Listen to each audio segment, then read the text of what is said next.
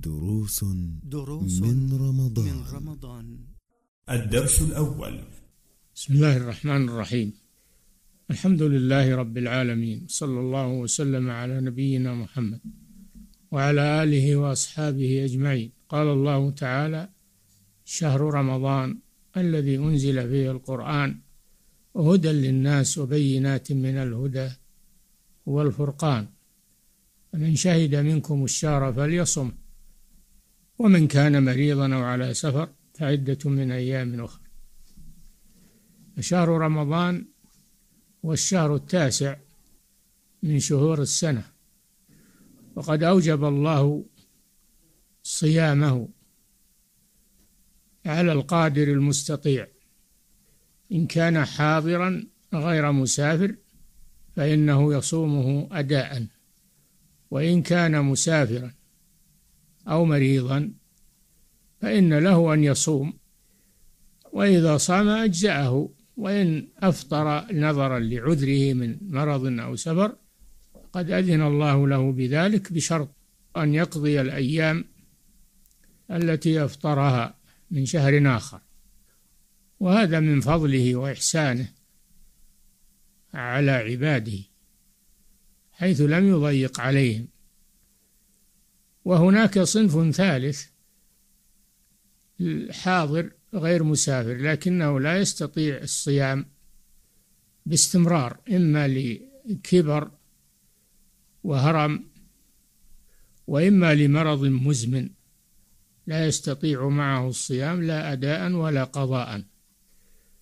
فهذا يطعم عن كل يوم مسكينا بمقدار كيلو نصف من الطعام. قال جل وعلا وعلى الذين يطيقونه فدية طعام مسكين. فالذين يأتي عليهم شهر رمضان على ثلاثة أنواع. النوع الأول المقيم الذي يستطيع الصيام. فهذا يجب عليه الصيام اداء لا يجوز له أن يفطر. القسم الثاني المسافر فهذا يخير بين أن يصوم وبين أن يفطر. فإن صام أجزأه صيامه ولكن الإفطار في حقه أفضل لأن الله سبحانه وتعالى يحب أن تؤتى رخصه كما يكره أن تؤتى معصيته كما في الحديث. وأما الصنف الثالث فهو الذي لا يستطيع الصيام لا حاضرا ولا مستقبلا. إما لمرض مزمن وإما لكبر وهرم لكن معه عقله وإدراكه فهذا لا يجب عليه الصيام لا أداء ولا قضاء نظرا لعذره ولكن يطعم عن كل يوم مسكينا فدية. وعلى الذين يطيقونه فدية. طعام مسكين.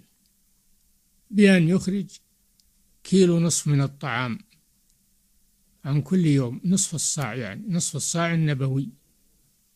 فهكذا الله جل وعلا شرع لعباده هذا التشريع الذي يتمشى مع استطاعتهم ومقدرتهم ولا يحرجهم.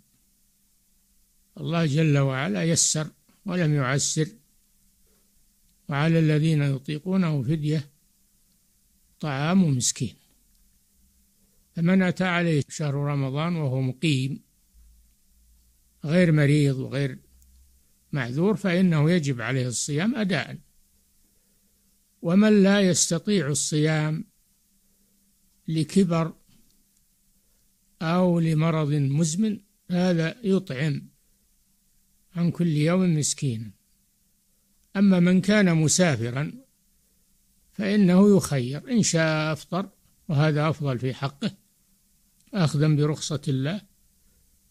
وإن شاء أفطر نذرا لسفره على أن يقضي ما أفطره في سفره فعدة من أيام أخر.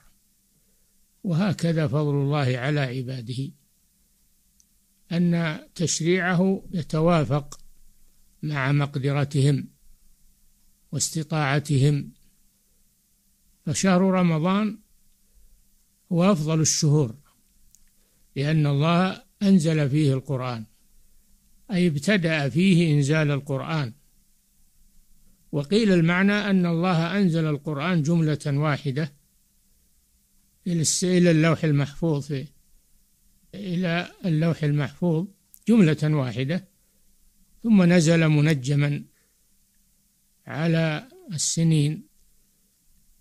فالله جل وعلا يراعي أحوال عباده. نسأل الله أن يمن علينا وعليكم. وسائر المسلمين لاغتنام هذا الشهر. صلى الله وسلم على نبينا محمد على آله وأصحابه أجمعين.